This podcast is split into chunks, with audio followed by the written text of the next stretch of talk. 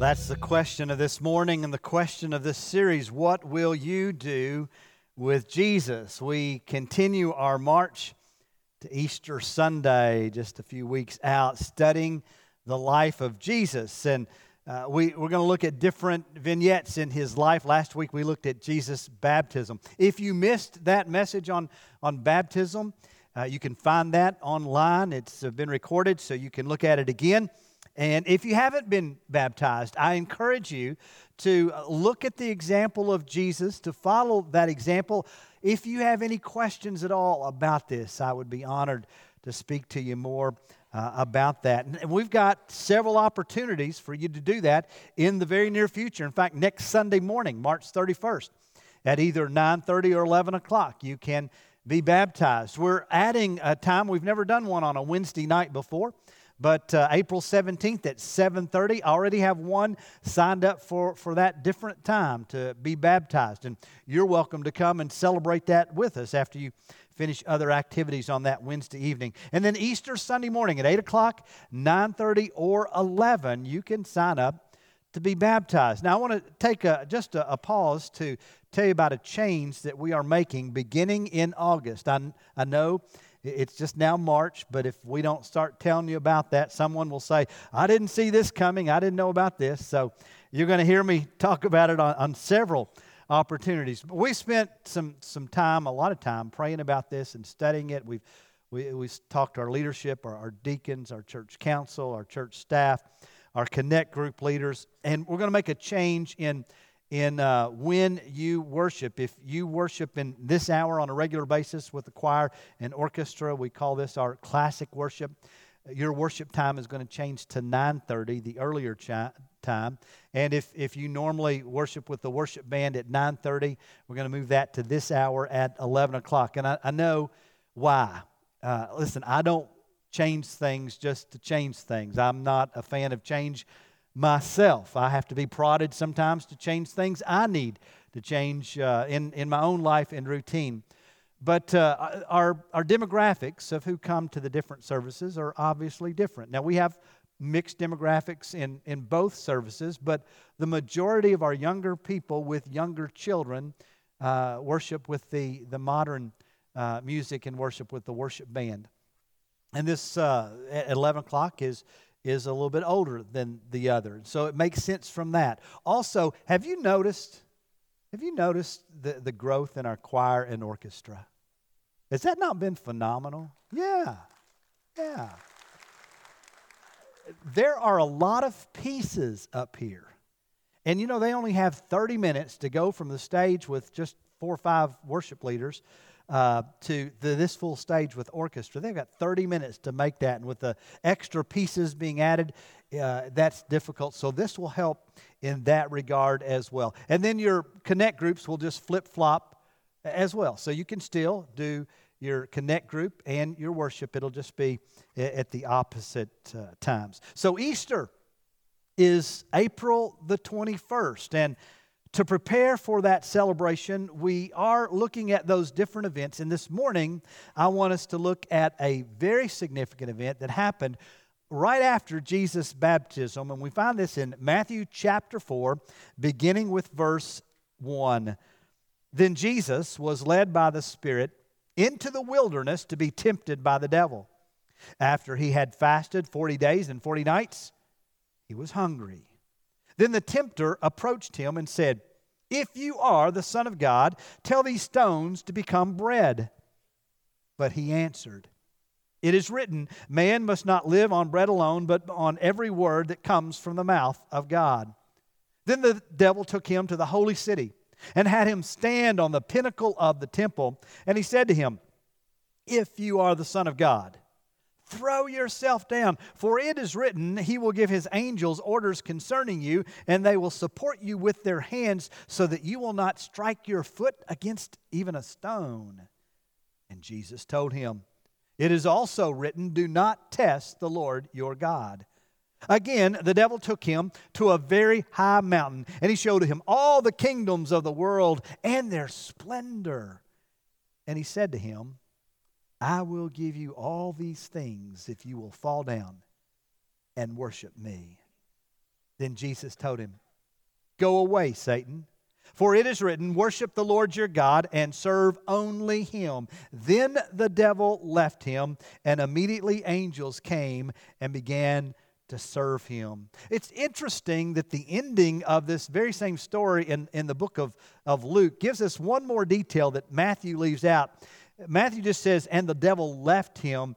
Luke says, And the devil left him for a season, for a time. In other words, devil wasn't finished with him yet he was still coming back. That, that should remind me that if I am victorious over temptation and, and Satan today, I better watch out because he's coming back again. Well, I want us to look at the setting. In your outline, uh, you have some fill in the blanks. Uh, and I wonder, having heard that as we read together, could you fill these in? Jesus was led by who?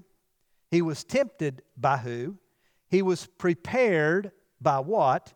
And he was physically what? Well, if you listen carefully, you know Jesus was led by the Holy Spirit of God. He was tempted by, the, by Satan, by the devil. He prepared himself by fasting and prayer, time with God, and he was physically hungry. Now, what this tells me is that God, and we talked about this when we walked through the Lord's Prayer, God will lead me into situations that will test me. God will never tempt me to do wrong. Never. But He will, for my edification, for my growth, for my, for my testing, and for His glory, He will lead me into situations where I will be tested. This passage also teaches me that Satan is ready to tempt me. It, tells me that Jesus thought the best way for him to be prepared to face the temptation of Satan was to spend a season of time with God in prayer and in fasting. And then it, it teaches me this God, Jesus, was hungry. Now, you, you, may think that's an odd detail to put in this story, but I find a lot of comfort in that.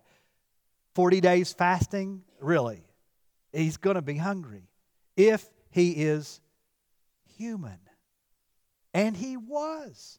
Not only is he divine, but he took on flesh and blood. And so when Jesus is tempted, he's tempted in ways that we're tempted. When he fasts, he got hungry just like we get hungry. He knows exactly what you're facing and how you feel. He understands you completely in these settings. So Jesus was led into the wilderness not for temptation alone, but first and foremost to spend time with God. Jesus had been baptized. He was kicking off his ministry, God's plan for his life while he lived as an adult on this earth. And so he needed to spend time with God to talk about this ministry. And the next question for me is why the wilderness? And, and as I thought about it today, I, thought, you know, if you were a teenager, I would say because there's no Xbox in the wilderness. There's no Wi Fi in the wilderness. There's no cellular towers in the wilderness. If you're a basketball fan like me, I would tell you because there's no March Madness in the wilderness. If uh, you are a social media addict, I would tell you because there's no Facebook, there's no Twitter, there's no Snapchat in the wilderness. If you're a, excuse me, if you're a news junkie, I would tell you there's no Fox News or CNN or blogs or political websites. If you're a TV junkie, I would tell you there's no cable, no Netflix, no satellite.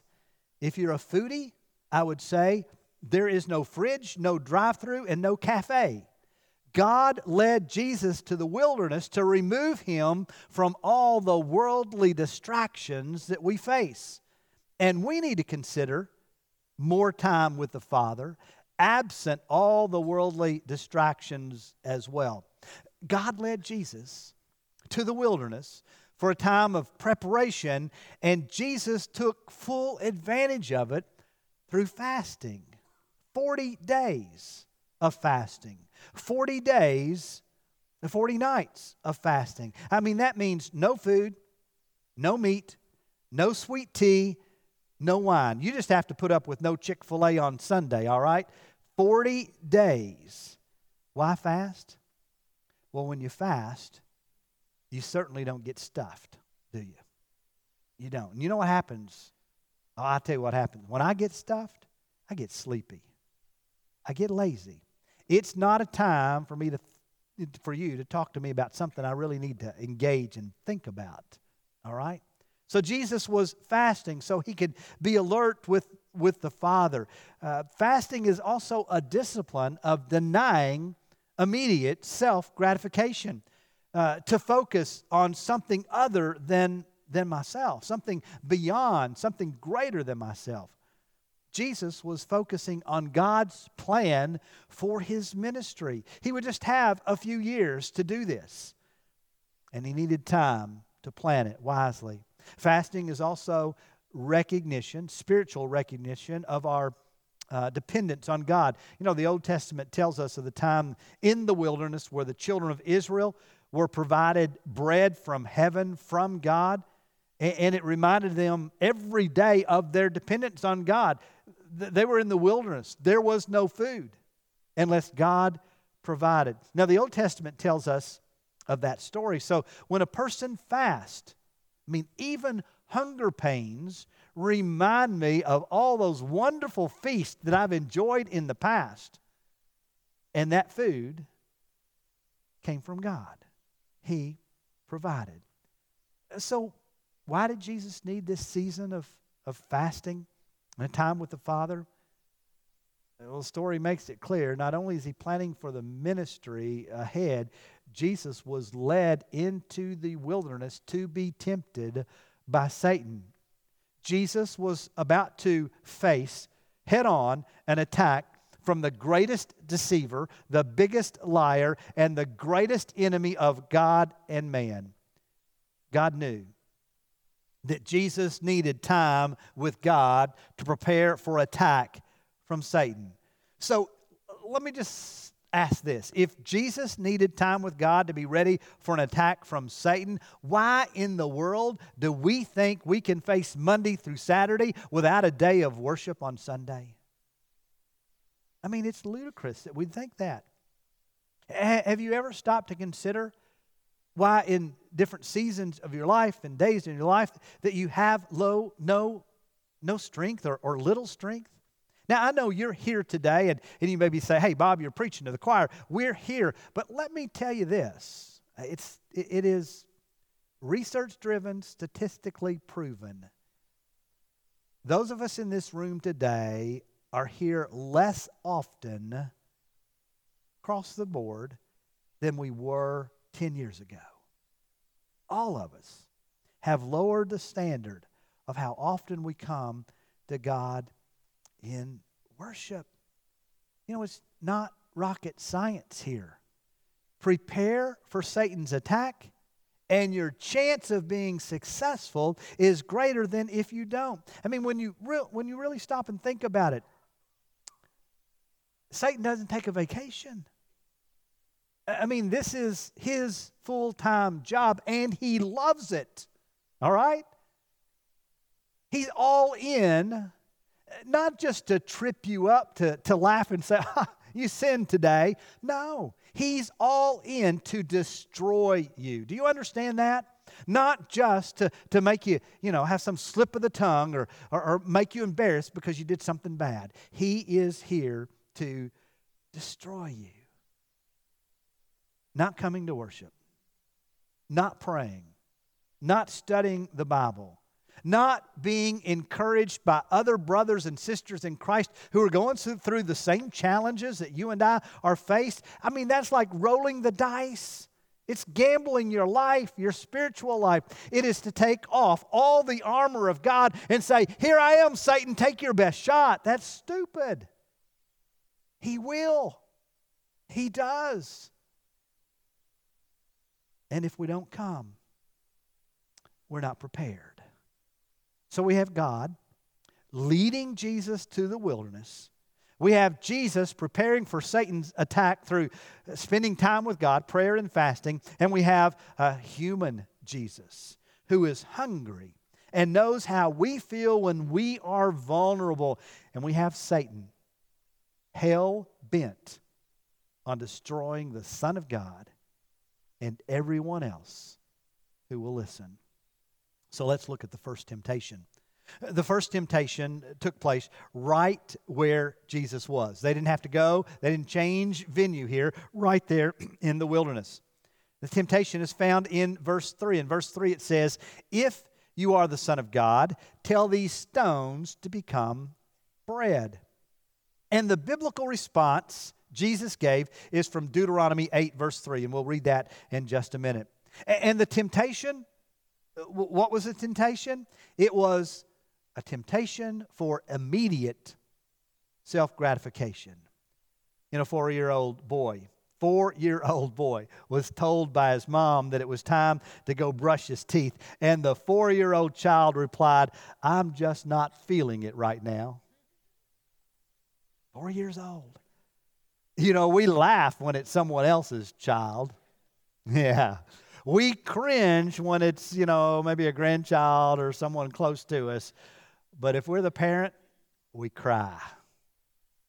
You're not into it. You're just not feeling it right now. Please. But you know what? You and I are the child. And God is the Father. And we're telling God, I'm just not feeling it right now. What's on your I'm just not feeling it right now list? Uh, we, we've talked about being here on Sunday for worship, but how about daily personal worship?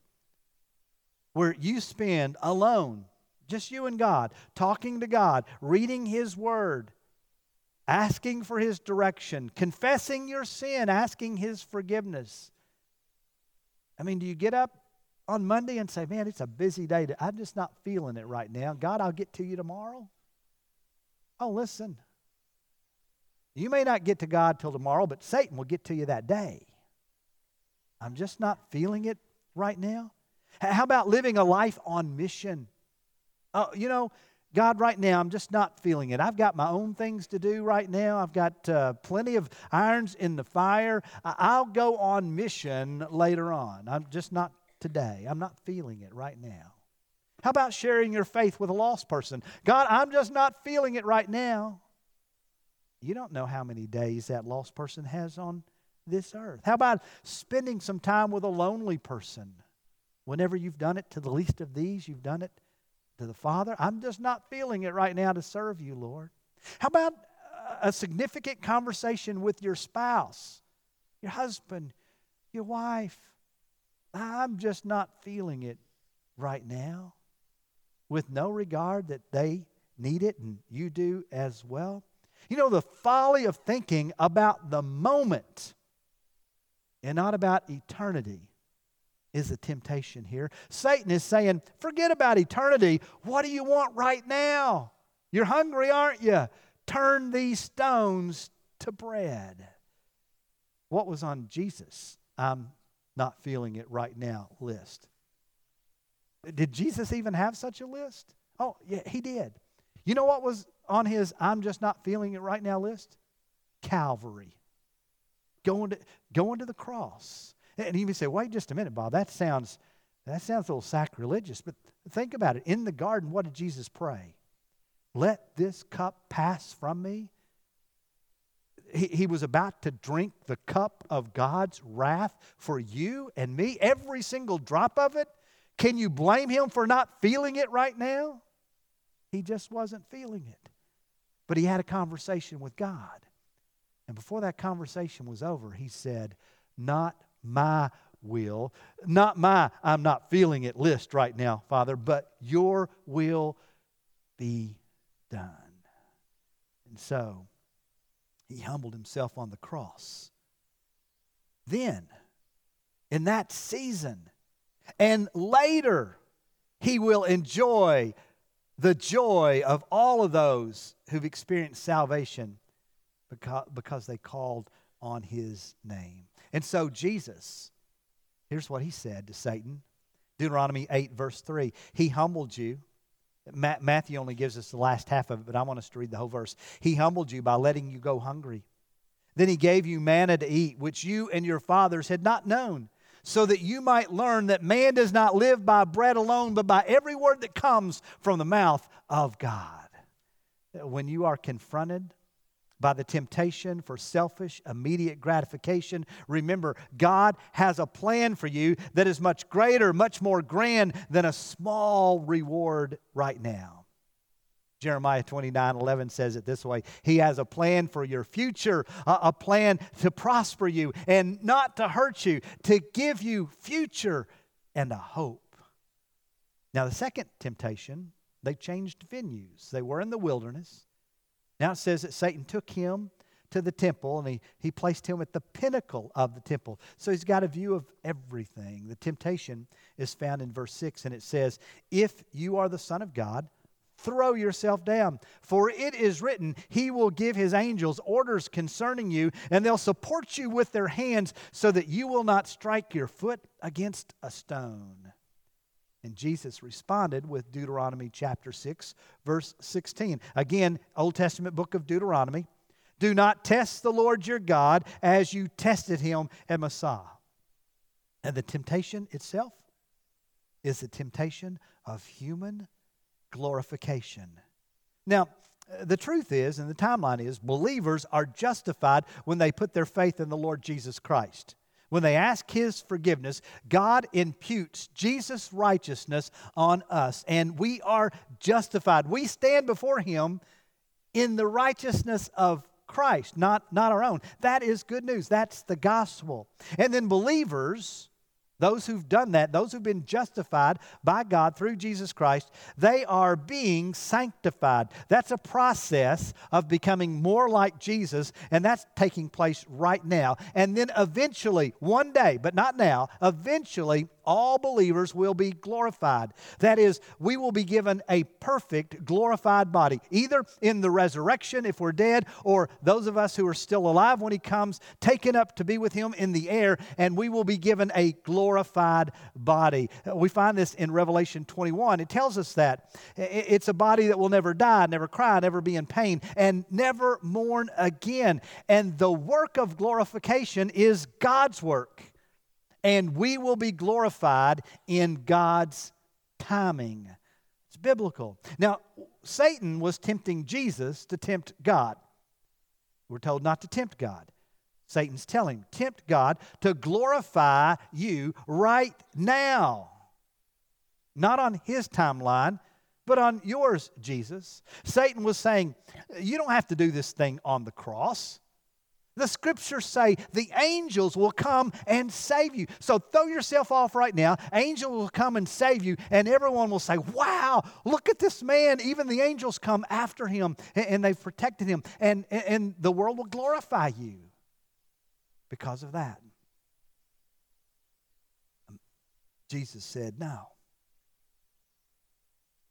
That's not what we're going to do. But isn't that what you and I want?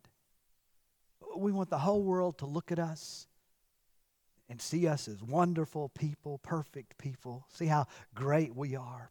Uh, we want it without any sacrifice on our part. We, we don't want to die to self. We just want God right now to glorify us. But God says, You don't need glorification now. You're my child. I'm giving you everything you need for life and godliness. I've provided everything that you need every single day in my time, just in time. I've given you all that you need. But one day, God says, one day you will be glorified and you'll live forever in my presence in a glorified body where there is no more pain or sorrow or tears or death, all in His perfect timing. You know, Paul spoke to the Philippian Christians about this. In chapter 3, verse 20 and 21, it reads, But our citizenship is in heaven. You and I have a passport right now that allows us to walk on this earth, but our citizenship is in heaven, from which we also eagerly wait for a Savior, the Lord Jesus Christ. He will transform the body of our humble condition. That's the process of glorification. He, it's His work. He will transform the body of our humble condition into the likeness of His what? His glorious body by the power that enables him to subject everything to himself. You know, the key word in that sentence is to wait. To wait. In God's timing, it will happen. And we are to eagerly wait. The third temptation took place on the top of the mountain. Again, they changed the venue. Went from wilderness to the pinnacle of the temple. Now he's on top of a very high mountain. The temptation is found in verse 8 I will give you all things if you will bow down and worship me. And Jesus responds again in the Old Testament book of Deuteronomy, chapter 6, 14 and 15 Do not follow other gods the gods of the people around you. For the Lord your God, who is among you, is a jealous God. Otherwise, the Lord your God will become angry with you and wipe you off the face of the earth. And the temptation here, it's a temptation for extravagant materialism. You know, the first temptation, let's review, was give me what I desire, what I want right now that makes me feel good right now. The second temptation was make me great and lift me up so everyone sees how wonderful I am and do it right now. The third temptation is bring it all. Send it, God. Hold nothing back. Pour it all on me right now. Extravagant materialism. Satan took Jesus to the, the top of a very high mountain so that he could look out and see all of it, desire it all, see how splendid it was, and to have it all if only he bows down and worships Satan right then, right there. We want that as well, don't we? I mean, think about it. Look at all the good. And you want to do good, don't you? Most of us do. Look at all the good you could do. And you, in fact, you know, when that lottery number gets real high on the billboard and you're driving down 400, have you ever thought, man, look at all the good I could do if I had all that money? Look at all the good I could do if, if I had it all. Uh, look at all the impact. I want to make an impact in my church, in my family, in my community, in my neighborhood, in this world. You want to as well. That's that's why you do many of the things you do. Look, God, at all the impact I can make if you just gave it all to me. Look at how easy life would be. It's not easy, is it? We face challenges all the time. Some we've never faced before, some that look quite insurmountable. God, look how easy it would be if you would just give it all to me right now. If you had it all, there's no hurdle. You couldn't jump, no mountain you couldn't climb, no enemy you couldn't defeat, no disease you couldn't cure, no relationship you, you couldn't buy, no problem you couldn't solve, uh, there no test you couldn't pass. No limits, baby, no limits. Give it to me all. You know, the reality is there is a big, major, awesome limit. Here's the limit there is one God, and you're not it. There is one God, and I'm not Him. And that God desires my worship, your worship. He desires exclusive worship. It's not like, okay, I'm going to go to church on Sunday and I'm going to worship God, the God of Abraham, Isaac, and, and Jacob, but you know, come Monday, I'll just worship what I want to. No, exclusive. He says, I am God, there is no other God, and I will not tolerate. He, he says that. I will not tolerate worship of any other God. What does he, what does he promise he's going to do if we do? Wipe us off the face of the earth. That's exclusive with zero toleration. Check out Isaiah 46. Write that down. Read that sometime today. The entire chapter tells us that there is one God. Verse 9 reads, For I am God and there is no other. I am God and no one is like me. When we worship, and we will, all of us worship something, when we worship anyone other than the one creator God of Abraham, Isaac, and Jacob, we are worshiping a lesser God. Do you want the presence of God or a lesser God? Do you want the promises of God or a lesser God? Do you want the provision of God or a lesser God? Do you want to spend eternity with God or a lesser God? There is no one, no one, no one like our God. And the truth is, God has provided these three vignettes of Jesus being tempted by Satan to help us in our temptations as well. Some years ago, Adrian Rogers, uh, I, remember three things he said about temptation that, that helped me so much. Uh, when tempted by the flesh, Dr. Rogers said, take flight take flight from the temptation. 1 corinthians 6.18 says run from sexual immorality. 1 corinthians 10.14 says therefore my dear friends flee from idolatry. 1 timothy 6.11 paul writes to timothy about all these scenarios and he says but you man of god run from these things. You know there are two biblical stories that give us an example of why we should run when we are tempted by the flesh. What, what, what does it mean tempted by the flesh? It's tempted to do things that that I desire, that my earthly body wants to do. All right? Uh, th- there is Joseph when he is in Potiphar's house, and Potiphar's wife makes advances on him and grabs his coat. Joseph leaves without his coat.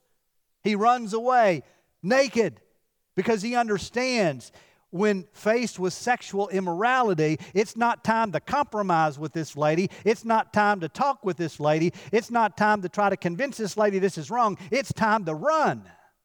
David, on the other hand, thought, I can hold those thoughts in my mind. They're quite pleasant thoughts to have. She has a beautiful body. And he winds up making plans to commit adultery, which led to more plans to commit murder. You and I don't have the wherewithal, we don't have the strength to fight with fleshly temptation. God calls us to run. Now, when the world tempts us, though, there is another strategy. And Dr. Rogers says that strategy is to have faith in the Word of God. When the world tempts, that is, when, when the world shows you things that, hey, everyone else is doing it, or, or this will be a good plan for you, or why don't you do this? When the world tempts you, use the gospel, the word of faith. Now, many of us as believers think that the gospel is, is what saves us and that, that's true. It's, it's faith in, in the gospel. It's jesus christ died for our sins. We ask his forgiveness put our life in his hands. That is the gospel. And then many of us just put that on the shelf and leave it right there. But the gospel is the power for living every single day and that's the power to face the temptation that the world does. You leave it on the shelf and go out and try to live by yourself. No. God says, bring faith into your life. It will give you the strength. It will give you the strength to withstand the temptation that comes. 1 John 5 4 says, Because whatever has been born of God conquers the world. This is, and you're born of God, right? You can conquer the world. This is the victory that has conquered the world.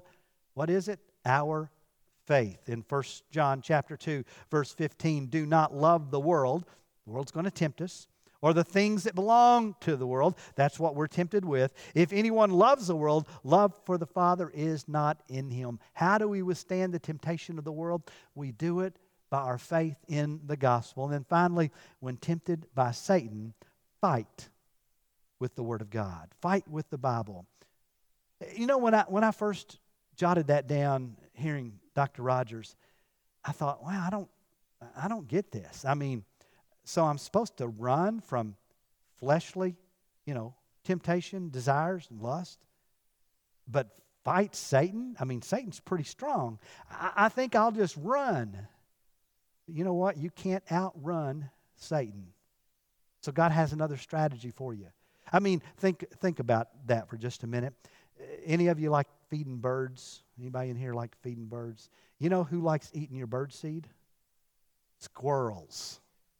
Okay? A squirrel starts with S, Satan starts with S. I'm just saying. All right? I want you to think about that. That squirrel is after your feed 24 7, 365. He takes no vacation from getting your bird feed. You don't have 24 7, 365 to fight him, do you? You can't do it. When it comes to Satan, listen, he is after you to destroy you 24 7, 365, just like that squirrel. We can't run. We've got to stand and fight. Is it biblical? It is. Look at this James 4 7. Therefore, submit to God, but run from the devil? No. It says, resist the devil and he will do the running. It says he will flee from you. James 4 7. Ephesians 6 10 through 11. Finally, be strengthened by the Lord in his vast strength. Put on the full armor of God so you can stand against the tactics of the devil. And what is that full armor? It is the belt of truth. It is the breastplate of righteousness. It's the shoes of the gospel. It's the shield of faith. It's the helmet of salvation. It is the sword of the Spirit, which is the word of God. God's word itself says, when tempted by Satan, put on the armor and fight. Use the word of God in that fight. Use your faith in that fight. Use the gospel in that fight. But fight, and Satan will run from you.